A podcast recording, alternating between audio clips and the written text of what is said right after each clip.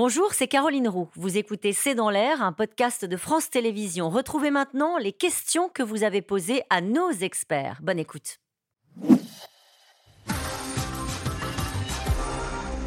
Une question d'Anne dans le Finistère. Qu'est-ce qu'une arme nucléaire tactique Ah, Doit-on s'en inquiéter, général En, en fait, une arme nucléaire tactique, à la limite, ça n'existe pas. On la rend tactique par l'emploi qu'on en fait. Parce qu'une arme nucléaire, c'est une arme qui produit des radiations, c'est une arme terrible. C'est- la puissance. Bon, on peut dire, c'est des armes qui sont moins puissantes. C'est des armes qui doivent permettre d'atteindre un effet militaire. Et sur des objectifs, c'est-à-dire être intégrée comme des armes conventionnelles. Mais euh, elle est tactique parce que le- les décideurs, parce que les stratèges, parce que les politiques ont décidé qu'elle pourrait être employée sur un Mais théâtre nous, on d'opération. n'utilise jamais cette, cette expression-là. Non, parce que ça ne rentre pas dans notre vocabulaire, ce n'est pas notre doctrine. Nous, on voit la dissuasion comme une dissuasion du, du faible au fort, du fort au fort, mais euh, en tout cas comme l'ultima ratio, la- la- la- Ouais. l'arme ultime.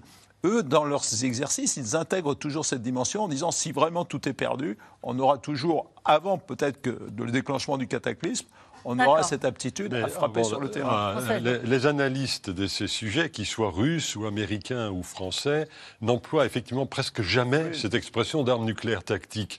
Euh, parce que soit on se réfère effectivement à leur emploi euh, quand- sur le champ de bataille, hein, grosso modo, euh, soit on se réfère seulement au fait que ce sont des armes qui vont moins loin euh, que des armes nucléaires dites stratégiques qui sont faites pour aller d'un pays possesseur de l'arme nucléaire à un autre pays possesseur de, de la- de la- de l'arme nucléaire.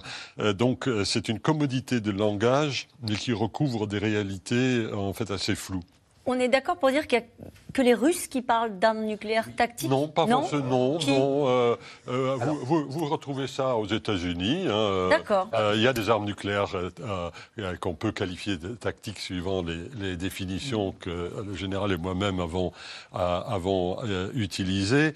Euh, mais encore une fois, ça ne veut rien dire parce que tout, tout emploi d'une arme nucléaire fait franchir un, un conflit, un seuil Ouais. de violence inouï, Mm. inimaginable, et faire la différence entre Hiroshima, Hiroshima euh, euh, a été détruit par une arme qu'on qualifierait de nos jours volontiers de Oui. Nucléaire tactique. Tactique, ouais, Ben, c'est une ville entière Ouais. qui a été détruite. Alors, c'est tactique ça. Ouais. Il y a même- que non, c'est pas tactique. D'ailleurs, c'est tellement, peu tactique Elles- elles que les quand même- Japonais se sont rendus. Elles ont quand même deux, trois caractéristiques, ces armes nucléaires tactiques. Elles sont généralement euh, deux fois, trois fois, quatre fois moins puissantes que celles qui ont détruit, qui a détruit Hiroshima. Euh, elles sont aussi, elles peuvent être aussi de courte portée. Elles sont utilisées sur le terrain d'opération et terrain de guerre pour tétaniser l'adversaire, pour, pour avoir quelques repères. Elles ne sont pas Allez, une question de Ray. Il y a beaucoup de questions. Une question de Ray dans le Gard. Quel intérêt et avantage va tirer Loukachenko, le président biélorusse, en acceptant le déploiement d'armes nucléaires tactiques en Biélorussie? Il va en retirer de la part de Vladimir Poutine un soutien politique et économique pour son régime, alors qu'il est de moins en moins soutenu par la population. Enfin, je devrais dire les choses différemment. Il est de plus en plus radicalement rejeté par la population, à qui il oppose un régime maintenant de terreur politique. On compare euh, désormais globalement le Bélarus à l'Allemagne de l'Est des années 70-80. Il y a au moins 1500 prisonniers politiques. Euh, une grande partie de l'opposition a quitté le pays. Euh, voilà, donc c'est essentiellement ça. Un soutien et pol- politique et économique. Général. C'est un abandon de souveraineté. Voilà. Oui. Oui, oui, c'est ça. Ouais. Ça devient et- un pays et- euh, et- vassal de ce qu'elle était déjà, d'ailleurs. Manifestement. Oui. Totalement. Allez, Xi Jinping laissera-t-il Vladimir Poutine installer des armes nucléaires tactiques en Biélorussie? On le disait tout à l'heure, il n'est pas d'accord. Ben, il n'est pas d'accord et je pense que les Chinois feront, feront connaître dans les mois qui viennent euh, toute l'animosité que ce sujet euh, leur cause. hein. Euh, la- L'affaire de la Corée du Sud est d'une très grande importance pour la Chine. La Russie a vraiment besoin de la Chine au plan économique euh, et politique. Euh, et si j'avais à faire un pari, euh, on va découvrir dans quelques mois que la présence d'armes nucléaires tactiques russes en Biélorussie n'est pas avérée, même s'ils construisent les bunkers. C'est ça. Allez, une question de Sophie. Si l'armée ukrainienne parvient jusqu'à la centrale de Zaporizhia, comment délogera-t-elle les soldats russes sans les combattre et risquer l'accident? C'est tout ce que vous nous expliquez tout à l'heure. La, la seule méthode Ouais. que je puisse imaginer, mais elle est aussi risquée, c'est vraiment une opération spéciale, mais en, ampleur ma- majuscule. Quoi. Euh, Risqué. Les Russes, très risqués, Ouais. de toute façon très risqués. Hmm. Alors après, il y a l'encerclement. Effectivement, on peut se dire, bah, voilà, euh, on va prendre tout ce qu'il y a autour et puis on va laisser un petit peu euh, ces gens-là isolés. Mais ça présente pas.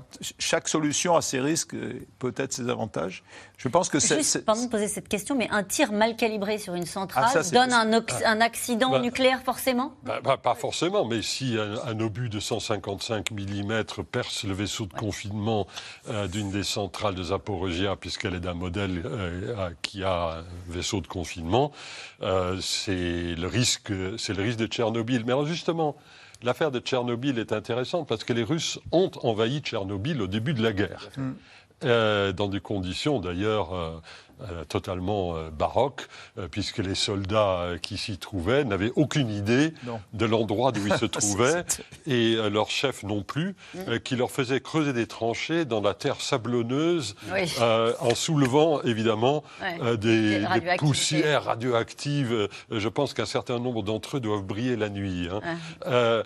mais quand les Russes se sont ont dû se, replier du nord de l'Ukraine, puisque c'est ce qu'ils avaient dû mm. faire à la fin du mois de mars devant la, résistance euh, ukrainienne. Euh, ils se sont tout simplement repliés et ils ont laissé, euh, les Russes ont laissé à peu près en l'état, pas simplement évidemment la centrale détruite, celle de l'accident, mais aussi les autres centrales à, Tchernobyl. Donc le problème se réglera je touche du bois, si j'ose dire. Euh, le, problème se réglera peut-être tout simplement par disparition des protagonistes. Et Elsa Vidal disait tout à l'heure, vous n'y croyez pas. vous avez non, je, je crains que vous ayez raison. Je crains que vous contre quelque chose, peut-être contre hmm. des conditions favorables concernant la Crimée, contre des conditions qui leur seront favorables. Allez, une question de Michel dans le Rhône. Où en est le groupe Wagner à Bakhmut depuis le temps qu'il annonce la prise de la ville? Les Ukrainiens résistent-ils toujours? On en a parlé, euh, le, groupe Wagner, il est quand même, il a été décimé. Bon, euh, son, son président, je ne sais pas comment on l'appelle, son directeur général est en train d'essayer de recruter par où il peut. Ça, ça semble moins populaire que ce le fut, y compris dans les prisons. Euh, ça l'empêche pas d'être toujours présent en Afrique et d'aller euh, soutirer l'argent et les matières premières là où il trouve bon. C'est peut-être, euh, souhaitons-le, la fin d'un modèle, mais j'y crois pas trop parce que ça fait partie en fait de cette stratégie hybride russe. Et, et je la fin d'un modèle des milices privées. Des, milices privées. Non. C'est tellement fructueux, c'est tellement une manière déguisée d'aller capter les ressources. Allez, une dernière question rapide. Les Ukrainiens ont-ils reçu suffisamment de chars lourds pour mener leur contre-offensive et gagner cette guerre? On ne le saura jamais. On ne le saura pas. Si, on le saura. on, le saura, au, début de la bataille, mais pour l'instant, on ne sait pas. Ces genres de chiffres sont toujours. Euh... Assez de munitions aussi. Bonne émission à vous. On se retrouve demain. Ils sont très dissipés ce soir. Demain, dès 17h30. Allez, belle soirée.